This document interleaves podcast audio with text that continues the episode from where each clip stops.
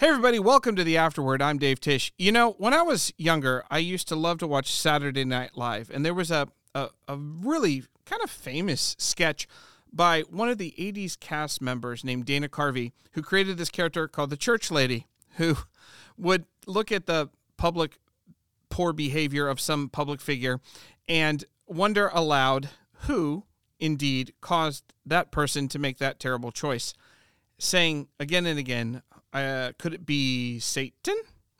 And who could have led us into that chasm, Jimmy? Who was behind the wheel of our Lincoln Town car when we drove into the Crazy Eight Motel? Who could it be? Who could it be? I just can't imagine who.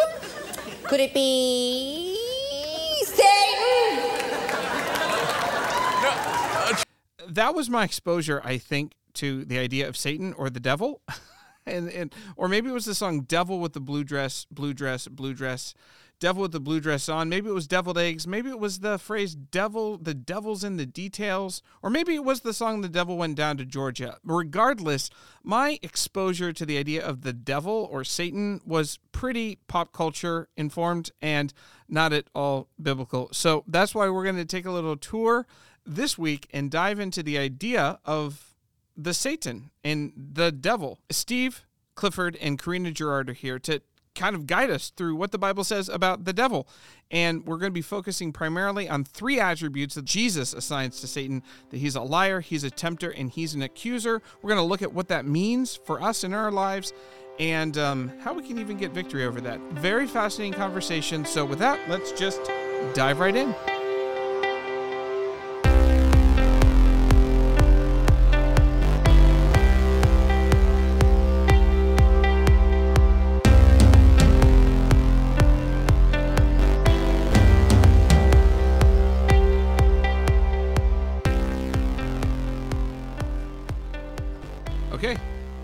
Ready to go?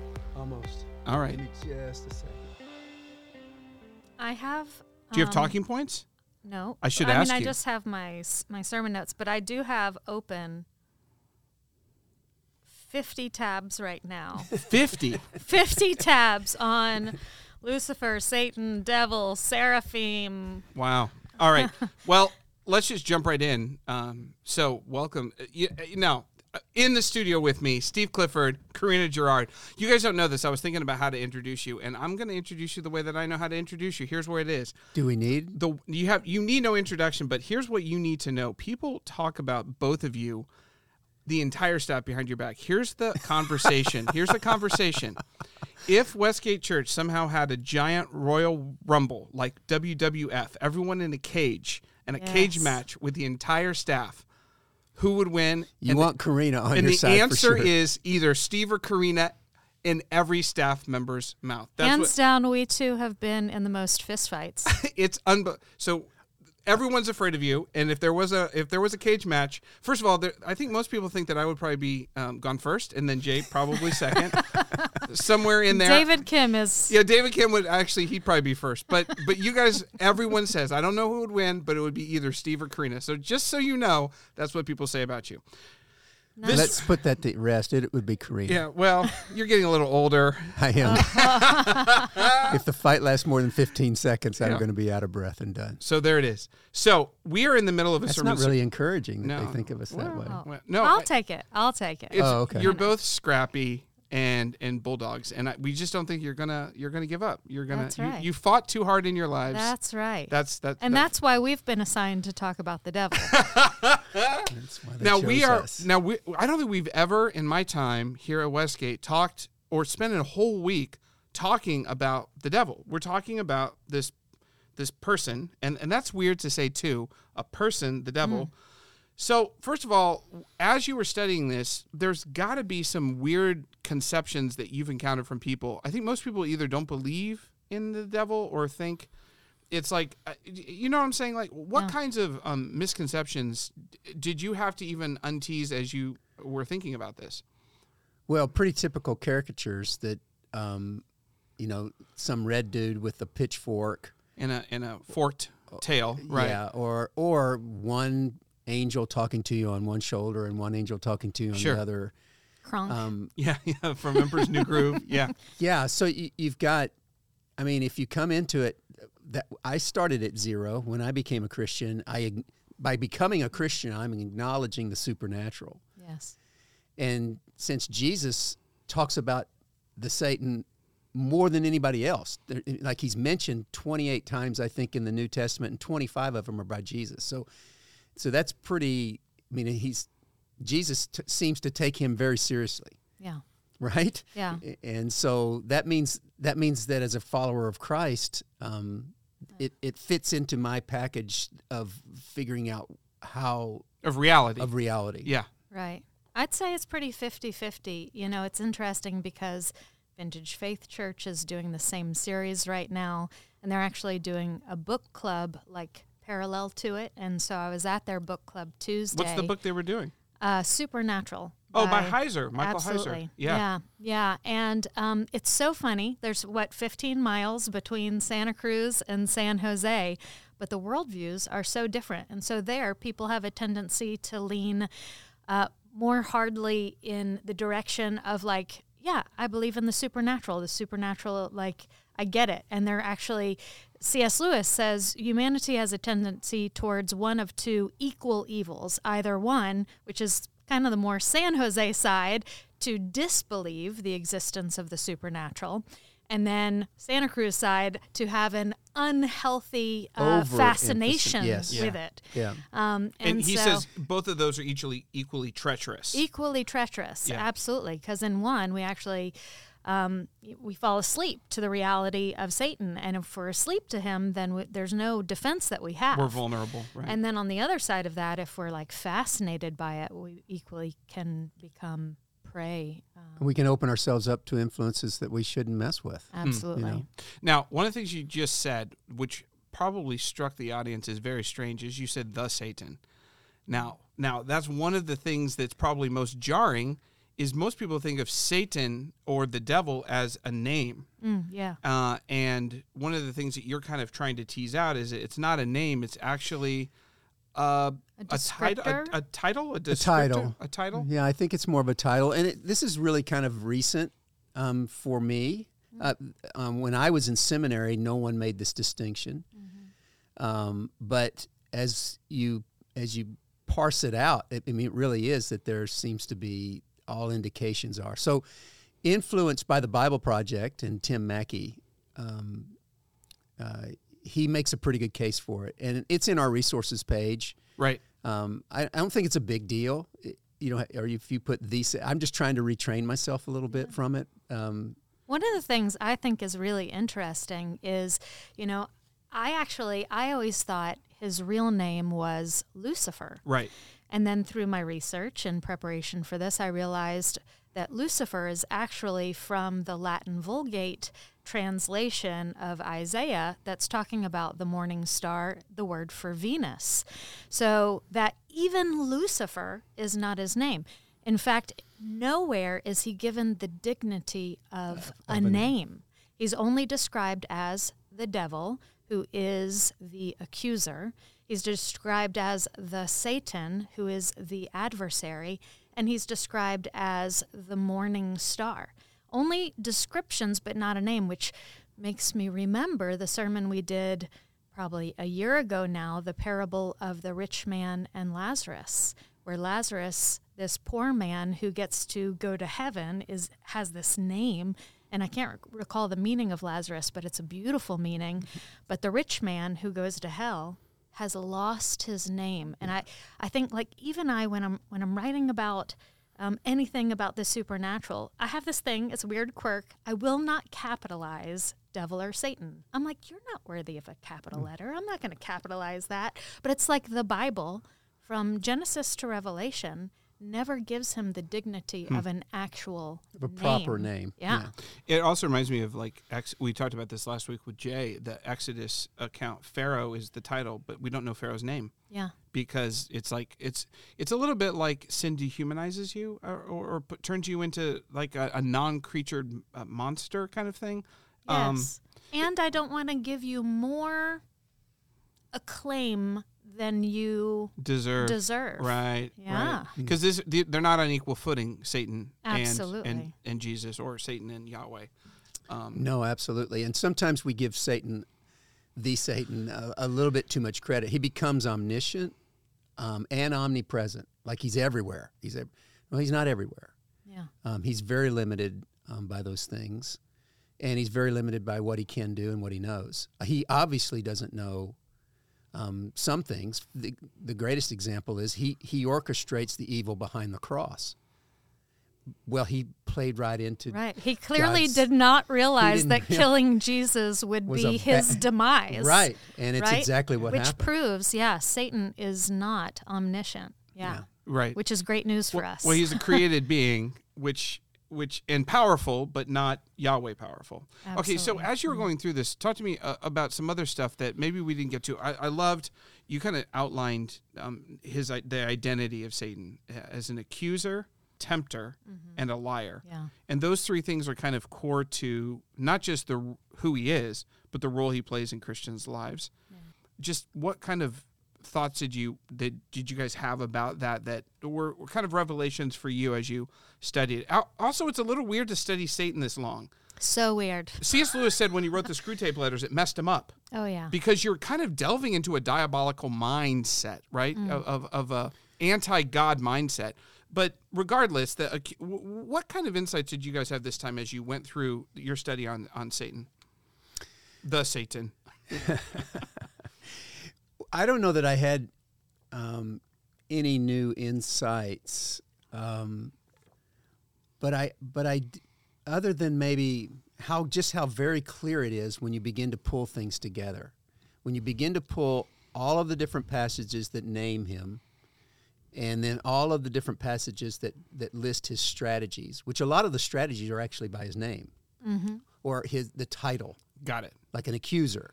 It reveals the It strategy reveals behind. what, yeah. what is going on. And kind of so- like how God's names reveal His character, provider, rescuer, et cetera, et cetera. and the same kind of thing is there for us. And so, um, it has been a weird assignment. You know, Jay made Jay made some jokes at the Toga campus about how he, he you know, I'm glad he's glad he could assign this to me. and um, This and just goes in my long list of weird sermons I've been assigned at Westgate. It's like six in a row. It's, kind super of weird. It's a little weird. yes. Yeah. I Yeah. feel like I'm being hazed a little bit.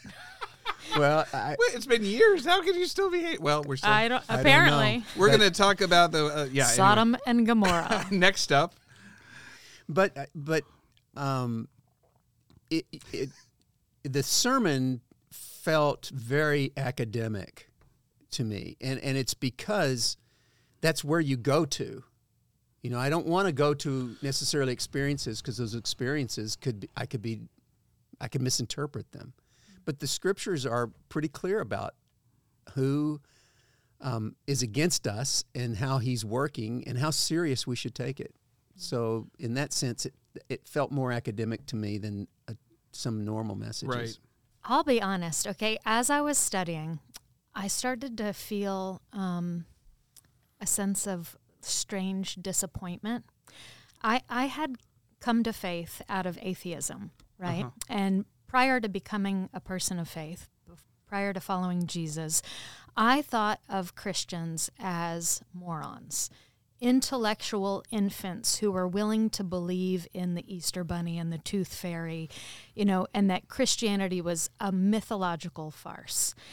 And as I met the real risen Jesus and approached his word for the very first time, I was struck by the the rationalism of God's mm, word. Mm-hmm. And I loved that it didn't sound mythological to me at all. Right. It sounded so grounded and rooted. Um, and and I felt that way my whole life until literally this sermon preparation and all these articles and documentaries um, have have you know trying to trace you know who exactly was the Satan? Where did he come from? Why was he created? How did he and the other Elohim choose to rebel against God? It started to sound more and more and more farcical and silly, like a Greek hmm. myth or something. Yeah. But then when I turned to the words of Jesus, okay, I'm like, I was getting lost really in this like forest of mythology. And then I just was like, whoa, whoa, I just got to put that on the brakes because that's starting to kind of sour me to the beauty of God's word. I'm like, what is going on here? So I just went to Jesus' words Jesus is not weird at all when he talks about the devil. Huh. He doesn't sound mythological at all when he talks about the devil. He's like, look, there's a guy, the devil, he's here to still steal, kill, and destroy. I've come that you might have life and life abundant. I want you, I need you, I'm inviting you to be awake and alert to the mm-hmm. reality mm-hmm. that there's a spiritual enemy, period. He doesn't need to talk about the seven layers of heaven and the hierarchy of the angels and get into all the weird mumbo jumbo that uh, if you look this stuff up on the internet, if you start watching YouTube videos, But a lot of it's conjecture, right? it's so much conjecture. Yeah. It's so much conjecture. I'm so glad that I went a different direction because I just went systematic theology kind of way uh-huh. um, and went into that rather than the YouTube thing, which shows my age probably too.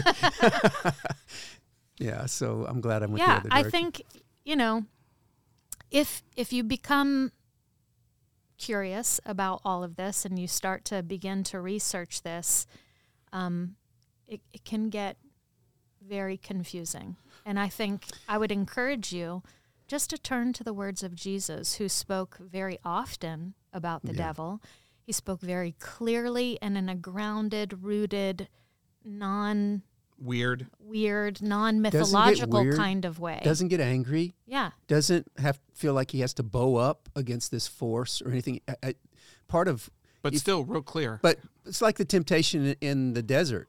He's just super clear with him. No, I'm not going to do that. It says this. Mm. No, it doesn't say that. It says this. And, he, and he just takes the word of God and he's so grounded in, mm. in it that he doesn't have to get weird. And I think our invitation is filled with the Holy Spirit to imitate his example. Yeah. So I think just staying unafraid, staying awake, staying very rooted in the example of Jesus, calm, cool, collected, confident that God has us. And Jesus said in that same chapter, John ch- chapter 10, says, No one can snatch you out of my Yeah, hand. The right. end. And so I, that's why um, I don't normally, you know, give my notes to a, as a resource to people. So as they go to the resource page, if they if they feel like this is a good time for them, they can just begin to read the passages that are in my notes. And a lot of them we shared, but you can just go back to them and just ground yourself in that reality. and that's available at westgatechurch.org slash unseen dash resources. So people yeah, can access and just there. go there. And, and if you're sitting there and you're going, you know what, I, not, it's not really my thing. yeah. okay um it will be I mean, at some point Yeah. at some point you you, you you're exposed to the spiritual realities of some of the things that are going on you may be more interested in Well, it would be a let's better let's time. ground ourselves in this because um, there was a quote I read this week from Jon Tyson, who is a great author and, and, a, and a pastor. He said, and it reminded me of both of you as you were prepping this week, right? It said, There's a long and well documented tradition of wisdom in the Christian faith that any venture into leadership, whether by laity or clergy, is hazardous. It's necessary there that there be leaders, but woe to those who become leaders. That's actually a quote from Eugene Peterson shared by Jon Tyson. It reminded me that when you enter into this battle, bullets start whizzing around. So let's talk real briefly about how you guys have experienced both pastor pastorally and personally these three realms: accuser, uh, uh, the tempter, and then liar. Do you, what order do you want to go in? I don't. well let me do um, let me do the accuser because i just had a uh, this past week an experience where i wake up earlier than i normally do This happened to you this week. This happened to me this past week. I wake up to normally earlier than I normally do, with this keen, very visceral, emotional sense of discouragement and disappointment in myself, and um, weird memories from college that just flooded into my head, and and I I just had to ask myself, wait, what? where do these thoughts come from? I mean, you don't. I mean, I'll go th- several years without an experience like this, where they're just very vivid You're talking about deep. accusations Yeah, against who I am as a man and and who I've become and how disappointing I am.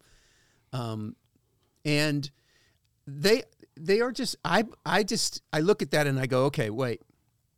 This is not based on a factual experience of who I am. It's not based on my identity and what's consistent in my character. if that is true, and yet I'm still experiencing it like this, and this may be a weird conclusion for some people who are listening, they may just go, "Woo, what, what's Clifford doing?" I just, uh, I just determined it must be spiritual, and it's not from the Father.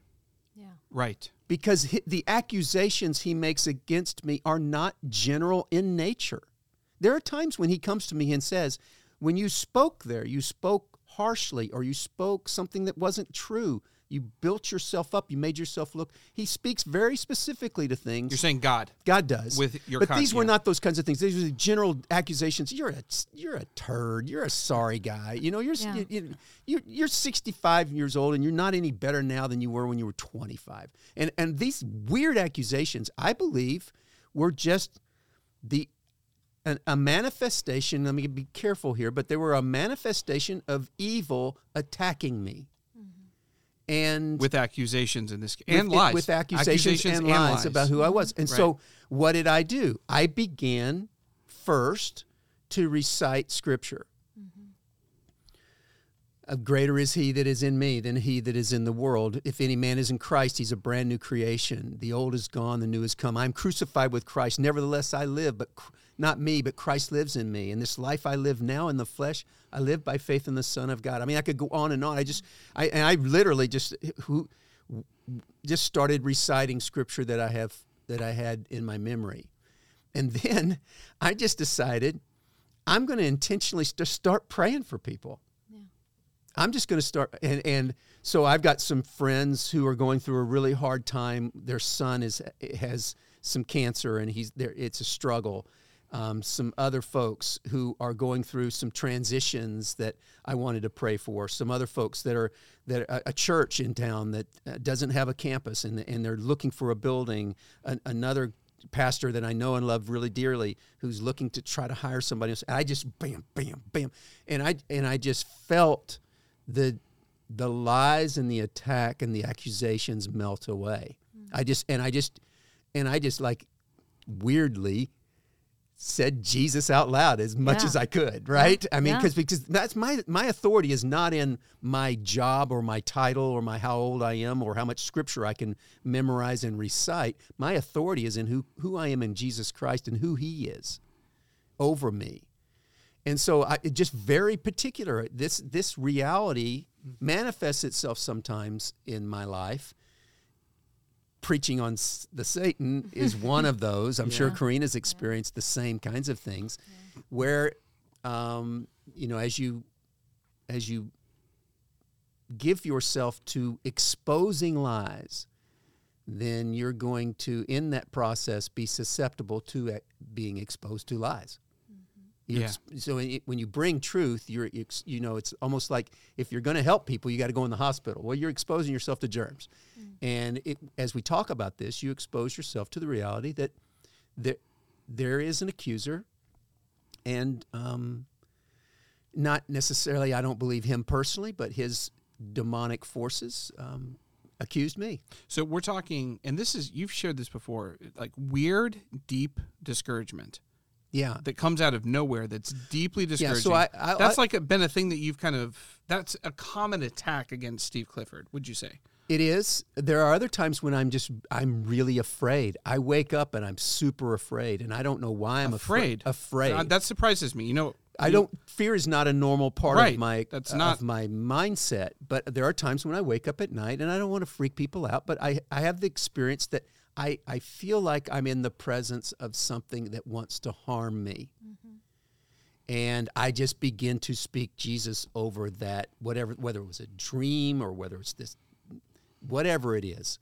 I, I, I'm not. I don't even try to understand it. But fear I and just, discouragement are two. When when those things are pinging, redlining, you know, yeah. let me go now, to Jesus. Let's pray. Let's get back to Let me say this: there are times to be afraid, of course, but when there's fear and there's no apparent reason, yeah. that's weird. Like a that's general strange for me. vague That's we- strange yeah, for me. yeah. There are times to be discouraged. There's time. There's times when things are hard, and when I can just name, well, I'm discouraged because, you know, bam, you know, Yeah. um, that's one thing. I don't blame demons on my car breaking down and me feeling discouraged because I'm stranded. Yeah. Uh, that's not what I'm saying here. I'm uh, th- these are These are times in my life when I can't seem to f- trace it back to a, a, a understandable cause. Then I, I start to ask: Is is there a chance that this is in the spiritual realm? Yeah. Karina, we've talked about this a lot, but did, did you have do you have similar experiences with um, either the accusing the accuser identity, the liar identity, or the um, wait, did I mess it up? Accu- Liar, liar, tempter, ac- Liar, accuser. tempter, yeah, accuser. yeah. Uh, all of the above. all of the above. One thing I'll say, you know, when it comes to accusation, that's been really helpful for me to discern is really um, understanding the nuanced difference between conviction and condemnation, which is huge. Uh, you know, as Jesus is describing the role of the Holy Spirit in our life, one of the roles of the Holy Spirit is conviction. That we're not living without any sort of sin barometer, but the Holy Spirit's like, hey, you know, Karina, that was pretty prideful what you just said. And yeah, bring yourself down a notch or whatever. But the way that the Holy Spirit speaks to me through conviction is so utterly different than the way that Satan will use accusation, condemnation. Condemnation is more a voice that says, instead of you've done something wrong, it's you mm. Are are something wrong. wrong. The Yes. entire personhood of you is You are yeah. because of this thing you've done, you are now unlovable, unworthy. God is disappointed in you. You should not, anytime you feel like whatever this feeling is, is pushing me away from God's presence. You think of Adam and Eve in the Garden of Eden, right? They they sin and in in their feeling of shame and condemnation, they distance themselves and hide from God and they fashion, you And know, these other. these Yeah. leaves to hide themselves. Yeah. Anytime your um, internal uh, reaction is shame, hiding, distance, self hatred, and loathing, Mm-hmm. that 100% of the time is Satan and not God. Yeah. The Holy Spirit wants to use conviction as a way to draw us nearer to God. Like, hey, that wasn't the most loving thing in the world. Come close to Jesus, abide in Jesus so that he can transform you and make you a more loving person, Yeah. a kinder person, a more patient person, a more generous person. So the Holy Spirit's drawing you nearer where Satan is pulling you further away. it- typically we don't do guilt well in our in our culture but when you have guilt when you feel guilty and you've you're actually guilty Yeah. Mm. that's conviction Yeah.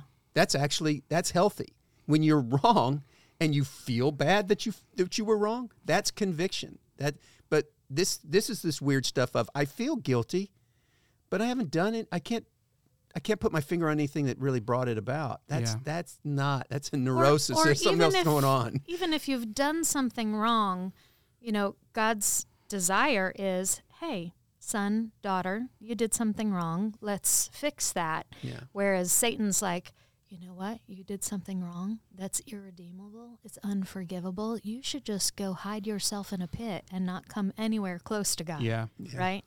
Really, really different posture. Um, I, I think I've shared this in one of our past podcast uh, lies, uh, especially in the beginning of my journey, were uh, a really big hurdle for me to overcome as I feel like the whole tape of my mind, my thoughts about God and myself and the world around me were erroneous, really wrong thinking from a very wrong, broken life. Um, and so, a big part of coming to faith in Jesus was rewriting those tapes. Like, who is God? Who am I in this world? Who are these other people? And what, what does everything mean? And then these lies would come up again and again. And I was like overwhelmingly terrified of these lies. And um, within the first year of faith, I learned a very practical spiritual practice regarding the lies. Um, it was scary for me. I was afraid to say the lies out loud. I felt like it made it more true if I said it out loud. But the practice is actually to write the lie down on a piece of paper. And I was so scared the first time I had to do it. Like, like Like you, you, Karina, you're messed up, and you'll always be messed up, and Exactly. no one's gonna ever gonna like you, or something like that. Exactly, exactly. A million of those.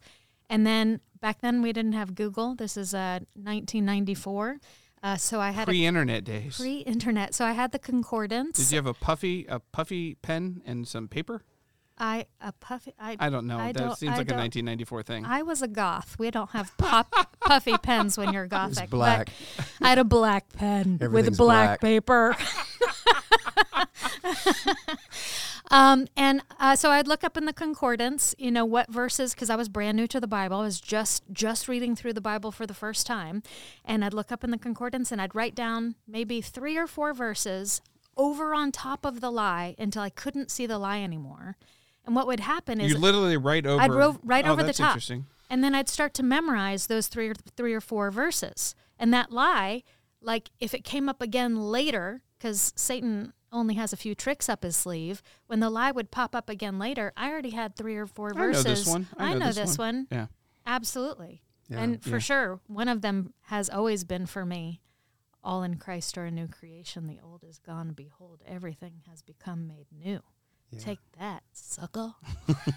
Steve, uh, um, just any any parting words for folks, and I'll, I'll continue with Karina after this. But Okay. Steve, any any any words as people kind of exit out of this, um, things that you've learned or encouragement you can have for for folks as they as well, they I- enter into just this. looking back over some of the things that we talked about on the weekend. He is a Satan is a con- conquered enemy. That is that is absolutely clear from the scriptures. Um, and he is under a perpetual curse. It's never been removed, and it, and it will be fulfilled and laid out. And that curse will lead to him being cast and finally destroyed in the lake of fire.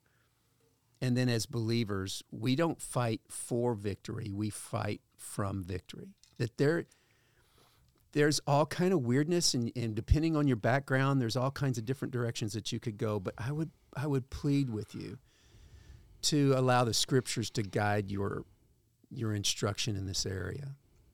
I just don't think i don't think you typically i'd say oh just google it and go. I don't think you can trust google on this. I think you've got to you've got to lean into the scriptures and base things on truth. Both of our stories you just heard I started repeating verses I've memorized. She started writing over memori- uh, verses on a piece of paper that actually became memory work for her, so that now 2 Corinthians 5:17 can pop into her mind on a moment's notice. It, lean hard into the scriptures. Um, that is where the kind of wisdom and strength that'll really serve you well is going to be found. That's great. Well, Steve, Karina, thank you guys for sharing on this weird topic, um, but very important and practical as well. And we're going to get into next week. We're going to talk about how uh, the the lies part, how lies are the primary weapon of Satan, and how those lies can deform us and they can become tyrannical. And then we're going to talk about how they can even get embedded in culture. So we're going to continue on in that, and then and then in their final week, we're going to, Steve, you and Jerry are going to talk about the armor of God, which Yeah. is exciting, and how we can actually not Yeah, once you be that- victorious, but are victorious. Hang on for the fourth week, because then you realize just what a strong, Yeah. how great God has provided for us. Yes, in yes. terms of strength. Absolutely. Well, thank you guys for c- coming in. Appreciate you guys. Awesome to be here. All right, talk to you soon. Just want to say thanks to Karina and Steve for stopping by. Always awesome talking to you guys. And remind me not to get in a UFC cage fight with either of you. I'm sure I'd lose and lose quickly. Join us next week where we're going to be looking at one particular aspect of Satan's tactics, and that's lies. We're going to be looking at lies and how lies actually can enslave us. And we don't so much believe lies as live them out. That's a powerful idea we're going to be examining next week. Jake Kim will be stopping by to join us for week three of Unseen. So until then, we'll see you soon.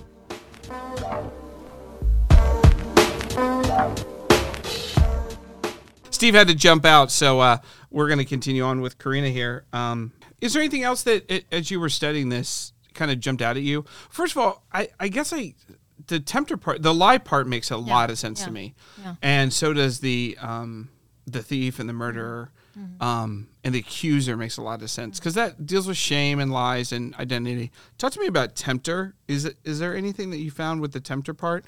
Is it to tempt us away from allegiance to God? Is it tempting to, for us to? That's kind of how I understand it. How do you how do you understand the word tempter?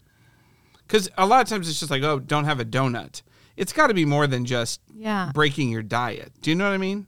Yes. So I actually I really like the line that's repeated through "Live No Lies" uh, by John Mark Comer, Yes. which is also about spiritual warfare. Um, It's on our resource page. It's a it's a very Great book. helpful book. and he repeats this phrase every time, which I've not memorized by heart, but it's along the lines of Satan's primary strategy is the use of lies, which prey upon uh, the weakness of our human flesh, which is then normalized in a sinful society. Um, I'd say that's pretty close, actually. Pat on the back. Yeah, it is. Um, So so it's actually two things kind of working in tandem. It's it all actually goes back to Genesis 3, right? Did did God really say? And we see it again with Satan and Jesus in the desert. If you really are the son of God. So it's um, often lies which appeal to the weakness of my flesh. And usually it's along the lines of okay, here's the thing. When and this is where culture has done us a real disservice, and I would say actually Satan has used these cultural phenomenon to um, get us off guard about uh, about Satan. So there's a interesting documentary right now called "The How the Devil Got His Horns." And it's about um, kind of the history of literature and art and how this caricature of Satan has Like in been the Middle Ages? created. Middle Ages, Yeah. absolutely. That's that's uh, Dante's Inferno Sure. is a big uh, part of it. But even just cartoons and Sure. whatever has created this like false worldview of who the devil is. And if who, that's who the devil is, either he's like a cool party animal and I kind of want to go to hell so I can like listen to rock and roll and drink beer, or um, he's like But if you're in beer, if you're in hell, if you're in hell, the beer's probably gonna be like Pabst Blue, Blue warm Ribbon, warm beer, warm beer. warm Pabst Blue Ribbon. That would be. That's what the beer is. Anyway, go there, ahead. there you go. That so doesn't sound very good. But anyway, it's like uh, Satan's a frat guy, or Right, but there's this comical really sobering verse, and this is more accurate about the Satan, is that he disguises himself as an angel of light. Look, if Satan came out and he was like, "Hey, I've got horns and I'm red and I got this pointy tail with a pitchfork," we'd all be like, "Oh no, Satan, let's avoid that guy." But that's not what's happening. or if he showed up like the xenomorph, the alien, and was like super hella scary, you know, there you go. you'd be like, "Ah, "Ah, run. run away. But, But that's not how it goes down. In fact, this um, description of Satan, this is not his name, but as the morning star, this deceptive light. Um, and in fact, we used this video clip this Sunday from the cartoon Nemo, which is like so funny. Uh, whenever I teach Alpha, I always tell uh, my Alpha friends in week eight, we talk about the Satan. And I always tell them there's this amazing movie that has the most visceral, like, metaphor of what Satan looks like in real life. And then I start to play the video and it's Nemo, and they all start laughing because they're like, What, Nemo? Pixar, Finding Nemo. What? Yeah. How is this about the Satan? Um, but there's a scene where, and I forget his name, the dad. Marlin. Marlin is down in the, Dory. the deepest Yeah. part of the ocean. Yeah, the it's very dark zone. Yeah, the dark. Yeah, And there's this fish called the angler, and, and and this fish actually exists in real life. And he's got this little doodad hanging off his forehead. That's yeah, the anglerfish. This beautiful little orb of light. And they see that orb of light, and it's the things they say when they see it that fascinate me. Ooh, that looks beautiful. I want to touch it. I'm feeling happy. and and those sorts of things like Satan disguising himself as an angel of light, meaning this is going to actually look beautiful and appealing to you. And that's what we see in Genesis 3. She saw the fruit and it was looked good to the eye. It looked like it was going to be tasty. It looked visually attractive to me. And so Satan using his lies appeals to the weakness of my flesh. Mm. It's it's um the appeal of me to not rely on God for what only God can give me and try to resource that on my own. This will make me happy. This will give me peace. This will make me feel financially secure. This will give me physical pleasure. This will fill in the blank. Yeah. If I fill in that blank with anything other than God, it is this angel of light who is using lies to act upon the weakness of my flesh, to have my needs met by something or someone other than God. So it's actually like the two in tandem lies and temptation, which is rooted in the weakness of my flesh. And, I, it, and it reminds me that lies and accusations also go together. So there, the, the, it, it's- all Venn yeah, diagramming. It's very Absolutely. interesting. Yeah, yeah. There's this passage, I think it's in Jeremiah, where it says, I, I hold two things against you. You, you have turned against the living water, and you have dug cisterns for yourself that could hold no water at all. And it's like how I long to give you those things, and yet you, like, I could have given you like what you wanted most, what you needed most in this world, and yet you you tried this this other thing and it, it can't hold anything for you. It's so temporary. It's so unsatisfying. You know that song, I can't get no satisfaction. That that is where we find if you follow all those things to end of, to the end of themselves. Let's say, okay, I, I live following only my physical pleasure, whether that be with food or drugs or alcohol or sex. At the end of that road, you will still always find yourself bitterly empty and hollow inside. So it's this this lie like if you come down this road this is how you'll find pleasure and satisfaction. And it's not true. At the end of that Yeah. road you will find yourself more hurting and hollow and empty than you've ever been in your life and it turns you away from the one who is the source of all the things that your heart really wants in life. It Reminds me of a story of um, two authors, Joseph Heller and Kurt Vonnegut, who are famous authors in the 20th century, and they were at a party at some incredibly, incredibly wealthy, lavish businessman in the Hamptons, where we're talking like this is Great Gatsby kind of party, this is Wolf of Wall Street kind of party, no expense spared, everyone famous there. It's just incredible. And at one point, Vonnegut turns to Heller, and who wrote Catch Twenty Two, and says, "This guy made today more money than you made in the last thirty years." And he said it kind of jokingly, like, "This is what it means to be an author. Aren't you glad you're an author? you're you're a pauper." And Heller looks at him, and again, authors, incredible students of human nature. That's what both of these men were. And uh, Heller says to him, Yes, but I have something that this man will never have. And Vonnegut's like, What? And he goes, Enough. Yeah. And that's just always kind of, I think with God, it's an invitation to always have enough. With God, we always have enough. With God, there's always enough. Whatever that means, even if we feel like we lack, we don't. Even if we feel like we don't have, we do. And so that's kind of the invitation, I think, is to. Absolutely. And, you know, it's so funny because I think Christians have a tendency to um, overemphasize the evils of sin. what I mean by that is like, you know, oh my gosh, you know, you looked at pornography, you're a horrible person, you should be made right with God. Absolutely, that is a horrible thing. That is a horrible thing. It's it's a soul destructive thing. But first of all, one, uh, Steve says this very often. Those who are in Christ, it's no longer actually really a sin issue. Sin has been dealt with. But but what it has to do with is the hunger underneath the hunger right? S- someone's addiction to pornography really is a revelation of some deeper thirst and hunger for love and intimacy and to feel acknowledged and, and noticed and cared for. Right. And so I, I think part of it is, uh, you know, Paul would say, hey, just because there's grace, should we sin all the more? No. Uh, the invitation is to be set free from the bondage of sin by the indwelling Holy Spirit. But um, maybe paying attention to where uh, the Satan is pressing upon your natural temptations, because everyone's is going to be different. I'm going to struggle in right. different areas from you. But um, kind of paying attention. Uh, St. Ignatius would encourage us to pay attention.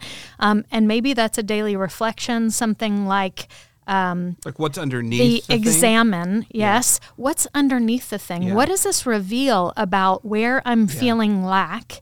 And then having really honest conversations with god not only about being sanctified and being set free from the temptation of sin but the but deeper stuff. the Yeah. the the temptation for the sin I think is more resolved by having the deeper need met by Christ. For sure. Instead of just staying on the surface of I'm struggling Behavior. with porn, Yeah, yeah, behavioral yeah. management, let's go deeper than that like What's what is really going what's on here? really Yeah. going on maybe something's going on in my marriage maybe something's going on with past trauma where you know I need a special you know level of healing or whatever I think God wants to take us deeper and draw us nearer to Him. And Satan's just keeping us real satisfied on a surface level of just like doing the yo yo between, oh, I messed up, oh, I ask for forgiveness, you know, instead of going like, oh, wow, God actually wants to take me way further than I've ever been before. Yeah, that's great stuff. Well, thanks, Karina, for that. Wait, I've already said thanks, so I guess uh, thank you again. Thank, continued thanks